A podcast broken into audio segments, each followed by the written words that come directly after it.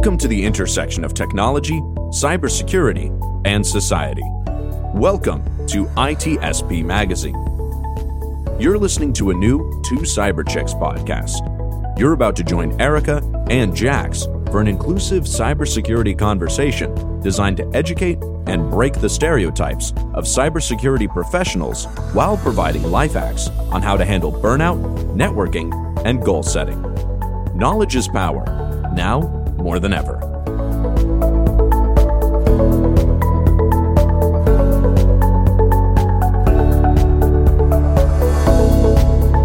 Welcome back, fam. Today's episode is a really great one.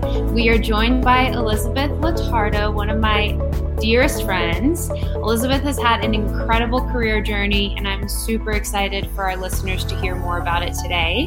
Elizabeth is a VP of Client Services. She's a consultant, a LinkedIn learning instructor, a mentor, and an author. Thank you for joining us today. I would love to kick things off today with just letting our audience learn a little bit more about you and how your journey has led you to where you are today. Well, thanks for having me. I'm so excited to be on the show. I'm a long-time listener, so this feels like a cool meta moment.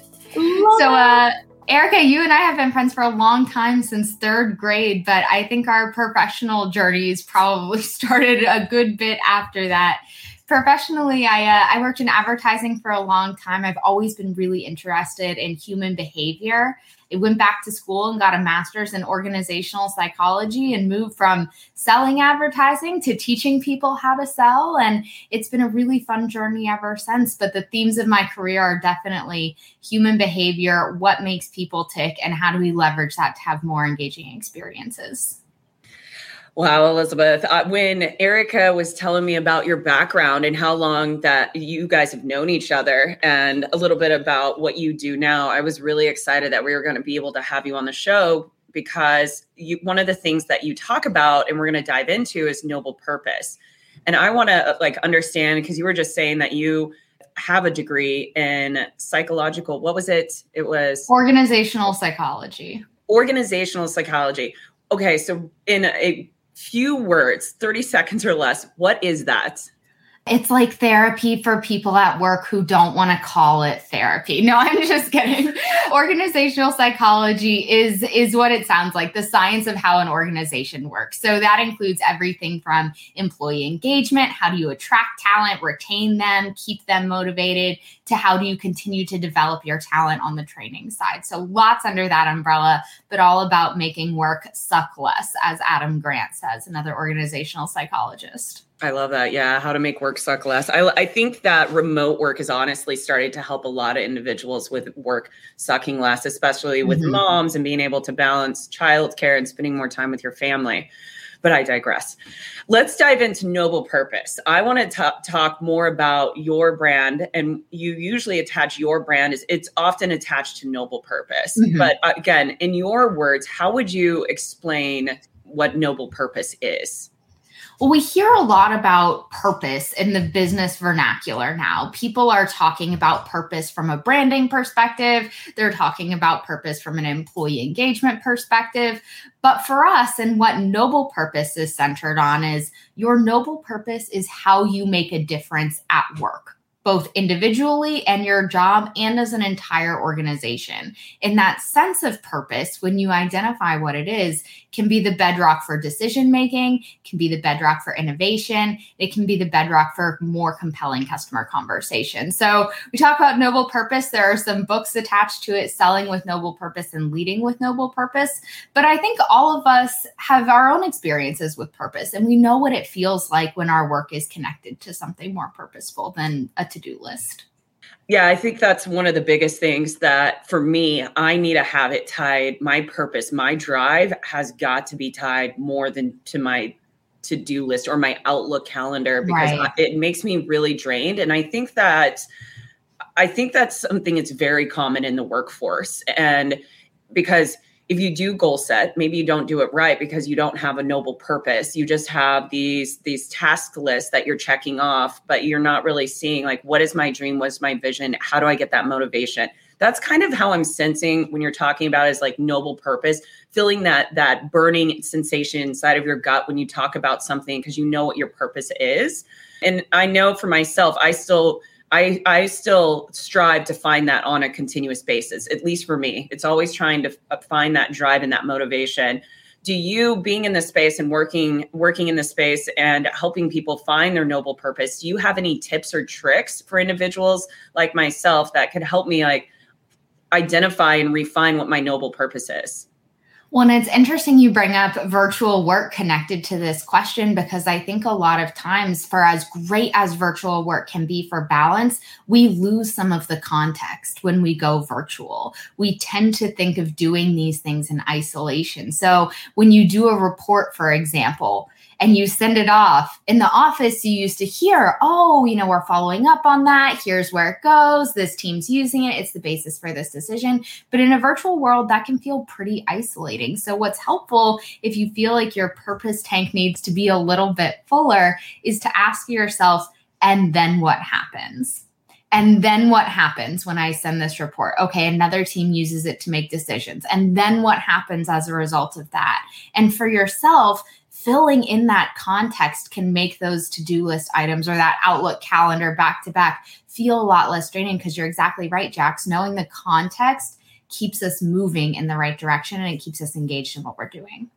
So what it sounds like you're saying is having a goal having having a strategic plan or a goal of where you want to go and doing follow-ups and refinements of that goal and kind of checking an azimuth as you're going through it. And that continuously helps you to refine and and stay within your noble purpose. Is that right? Is that what you're saying Absolutely. It helps you stay engaged in it and it helps you make the right decisions. If you don't have the big picture in mind, be it in regards to your noble purpose or even just a project, pushing through is going to be pretty challenging. So, when we think about the why of our work, the greater context, constantly pulling ourselves back into that, that thought track keeps us in it. And you're right, it keeps us motivated towards that bigger picture. All right. So, Elizabeth, you are and have been a great educator and a great mentor for a long time. That is something that was very natural to you with your abilities and then you're also like passion for learning. And something that I think is so awesome is is all of the work that you put in to give back to the community by doing instruction and you know obviously I've taken your courses watched your videos and I think you do an amazing job. But, you know, at some point, I know while you were doing that, you decided to go back to school to get that master's degree that we were just talking about. And I'm curious to see, you know, at what point when you were, you know, teaching courses on like a lot of business coaching, negotiation skills, mm-hmm. really, really important topics that like everybody needs needs honestly it should be mandatory to take these courses if it were up to me. But you know, at what point when you were going through all this content were were you kind of like, hey, I want to learn more about what makes these organizations tick? And what I'm trying to, you know, gain out of this is kind of, you know, what was that turning point to like make you want to go back to school to learn more and then how has it really impacted or shifted the way that you've taken your career on since then well, there was a uh, an interesting moment that sort of encapsulates all of it where I knew I wanted to pursue my education further. Something was calling me to do that. I've always believed learning was important, and the natural next step for me was an MBA because I was in consulting and starting to become in training. And that was just what people did. So I was online searching through MBA courses. And honestly, not feeling that excited about it. It just kind of seemed to make sense, right? It was a next step no one could really argue with. But mm-hmm. the courses to me didn't sound that engaging. I didn't want to go deeper on things like finance or logistics or things that weren't that compelling to me. I'm certainly glad they're compelling to some people because we need those, but it just wasn't for me. So I decided to double click on my interest in the human behavior part of it and do something a little bit more niche. And that was instead of a master's in business administration, a master's in organizational psychology. And I help I feel like that helped me sink my teeth into the behavioral element of organizations in a way that an MBA might not have. And that first one was always my bent towards the people side. I love that answer. How do you feel like it's impacted the way that you you work now? I know that, you know, obviously communication is a given you have further understanding but talk to me a little bit about like any kind of shifts that you've made or that you've become self-aware of that you weren't before i feel like to me going back to school was a gut check on a lot of things and i'm sure you two have felt this too where you have like a hunch about something, but you don't have the data to back it up. So before I went to school, I was always in all of the training I did trying to be really creative, trying to work in tactical elements, trying to use games and all these things that I enjoyed as a facilitator and the, the things that I enjoyed as a participant when I was on the other side. And then when I went to school, I got to hear all this data about why that stuff actually works. So I got a lot of validation and I got to learn even bolder strategies for using things like kinetic learning, using things like peer coaching, and being really creative when it comes to classroom learning, because I think that is an opportunity tons of organizations miss out on. And unfortunately, when we decide that learning is boring and only something we have to do for work, that has a ripple effect onto the rest of our life and our, our interest in the general world when we don't like learning. So I think it really helped me fine tune my skills there and up the creativity in the classroom. Mm, that's a great answer, by the way. Yeah, absolutely. I think that all of us, especially three of us here are lifelong learners. I mean, we always will be and we'll always be seeking and eager for that education. But I think that you're so right is especially when you're on the other side and you're either in a leadership position or you're in a training position. I mean, it's it is so it's so common for us to get boxed into that idea of like this is how I'm wired and this is how I learn. And it's hard for us to to get that kind of spark back to figure out okay well this may not be resonating with them. What can I do to kind of shake things up? So I love that it gave you that perspective and I'm and I am 100% sure that it has made you that much better of an educator from that experience. I certainly hope so. Hey I know it. So I'm going to pivot a little bit but kind of on the same vein with your expertise, I know I know you've probably seen and heard a lot with all of the organizations that you work with, a lot about this great resignation and this period of time that we're living in where we've never seen so many not, not so much turnover, but e- even as part of that, a greater I don't know what I want to do with my life and this aha moment that is happening across in this phenomenon. And I'm curious to see like what your take on it is and what what opinions you have.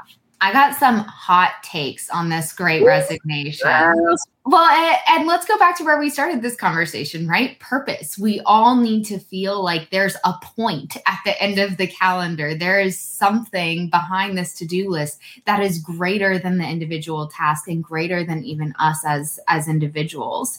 So I think the great resignation is really tied to that because what happened is everyone was thrust into this period of rapid change and reflection. And prior to this moment in time, or at least most of the time, that happened on an individual basis, right? Like a death of a loved one, a traumatic personal experience, a job loss. People have individual moments in their life that prompt them to step back and think, why am I doing this? Is this how I want to spend my time? Who am I? We have these moments as individuals. What happened 18 months ago and what's continuing to happen is those moments are happening for everyone all at the same time. So everyone on a global scale is sitting at home wondering, is this really how I'm going to spend the rest of my life? And for a lot of people, the answer was no. And that is why one of the many reasons I think the great resignation is happening is people have recognized that we want our work to do more for us than just give us a paycheck. We want to feel like we are part of something special and doing something that really matters. And that's prompted a huge shift in the talent market. Yeah, you you said two things, special and matters. And I'm I'm curious from your professional opinion on this. Do you think there could have been anything we could have done to prevent the great resignation from happening? Or do you think that it was just that time with all of the other things that had really started to take place in the world that we were starting to see and the impacts of war and politics? And I'm talking from and I'm talking from a lens from the Western culture from the United States. Do you really think that we could have done anything to prevent it? Or do you think it was just one of those times that the universe needed this kind of shakeup and people were starting to see, and the younger generation was starting to see, I want to have a bigger purpose. And social media is also helping with people to see there is more out there to to be and do.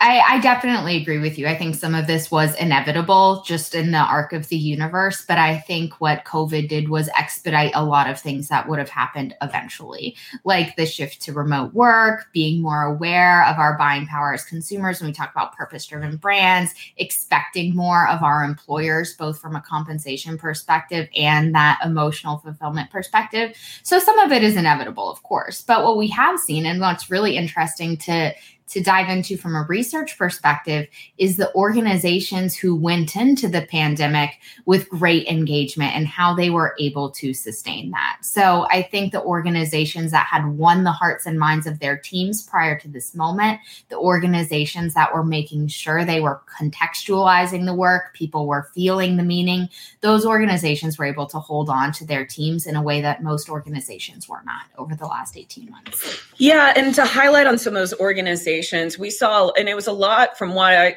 I saw because i'm in the tech space but i saw a lot of the successful organizations were larger tech firms that immediately as soon as they could they went to a, a remote workspace. They actually shut down a lot of their headquarters and then they gave they still some of them still maintain their corporate facilities to allow hybrid in certain areas like Silicon Valley, Valley, and some of the DC areas out here. But all of the ex- exterior or companies that were in like the suburbs, they all shut down, and they wanted to give their employees the same level of benefits if not more by providing them some some therapy online therapy so they started you know providing more things for their benefits more perks wellness perks and, and so i started seeing that but what what I saw, like for myself, because I relaunched my own company, and for myself and some other individuals, I saw that. And you mentioned this earlier about there never being a never end to the calendar. And so, I want. I'm curious your thoughts around because I have my own kind of thinking around this, and it's a really it's a hard challenge for me still to be able to provide a noble purpose for my employees when for myself and my work life and it is sometimes unbalanced. I do work overwork and erica knows that about me and my calendar is never ending. So what i have to do is i have to set times off or set vacation times and those are my like goal dates. But what could employers could what are your thoughts about what can employers do in this new hybrid workspace where now employees are coming forward and part of their benefits package is to work remote. But we know that some people work remote work harder than they did in the office because you don't have that separation. So, what can employers start doing now to start providing the resource and tools to their employees to help them find their noble purpose? That's a great question, to which I will uh, give the classic consulting answer of it depends, right? It depends on the yeah. person, it depends on the job, and it depends on the circumstances. But what I think we can all agree on, and what we've seen play out over the last 18 months, is people are people. We do not put on our work hat and our home hat. Sometimes we don't even leave the same chair to make that transition anymore. So, what I hope continues as a result of this pandemic, and exactly what you spoke to, is a bigger managerial emphasis on that whole person thinking. We need to be our best selves, whether that takes mental wellness programs, whether that takes some consolidated vacation days, whether that takes no meeting Fridays. It's really going to depend on what the organization and the individuals need and what they're capable of. But what I hope never leaves anyone as a result of this pandemic is the recognition that we have to treat ourselves as whole people, whether we're at home, whether we're at work, whether we're in our community. You're only as strong as your weakest element of yourself. I love that. That's a great quote, Elizabeth. Yeah. I need to print it out, put it on my wall. Sounds awesome. So, for any of our listeners that this conversation is resonating to them, maybe maybe they haven't found their noble purpose and they, you know, they're inspired to do so based on this conversation. What are some starting points? Any recommendations, tips, tricks Absolutely. So, uh, we're talking a lot in this conversation about how it is the duty of an employer to make sure that the work experience is both logistically and emotionally fulfilling. But some onus does rest on us as individuals too. We don't have to, you know, stick our hand out and wait for someone to fill our spirits. You can find that noble purpose for yourself. And what my suggestion would be is to actually look at your job through an absence lens. And what I mean by that is if you're having trouble finding your noble purpose, ask yourself, what would happen if I just stopped? what would happen if I didn't do all of this? And then what would happen? Who wouldn't have what they need? How would that impact them? What decisions wouldn't be made? What clients would suffer? Who would be confused? And through that thought train, imagining the lack of all that you're doing, it's mm-hmm. oftentimes easier to see the profound impact you are having and all of the ways that your work, even if they're strung back to back calendar to do list items, all of the ways those are making a difference. Wow, Elizabeth, we could I we're going to have to have you on for a episode 2 and we do that with a couple of our guests because I think that we need to peel back this onion just a little bit more and I think that this was a perfect timing for this episode cuz we're in the new year and this is a time where it's a lot of goals are being set and some of them are realistic but as we we have seen and what's unfortunate around this time of year is everybody do, does the new year's resolutions and they fail because they start hitting they start doing goals instead of finding their noble purpose. So i would love like i know we've got listeners right now that are thinking about their current goals that they've set for the new year's and they're listening to this and they might want to be able to reach out to you to talk to you more about how they can find their noble purpose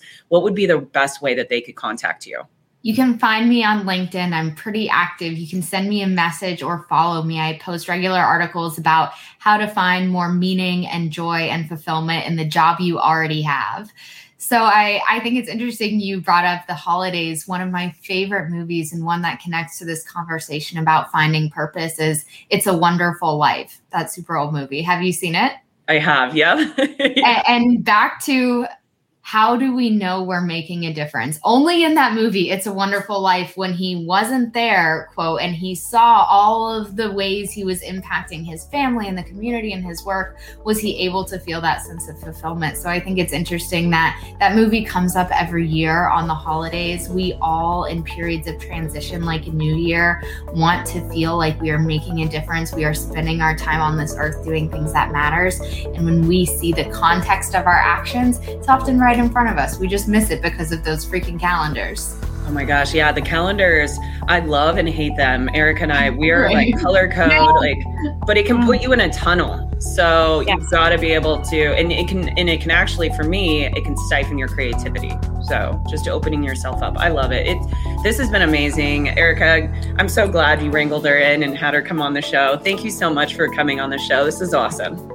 I was so glad to chat with both of you. I know all three of us have a passion for making the world a more productive, but also more meaningful place and using business as a force for good in that. Thank you so much, Elizabeth. This was amazing, and we look forward to having you back.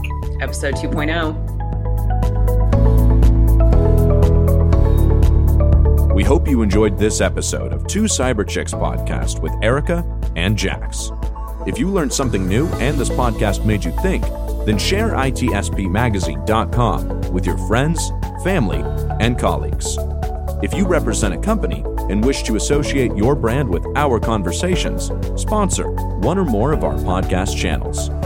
We hope you will come back for more stories and follow us on our journey. You can always find us at the intersection of technology, cybersecurity, and society.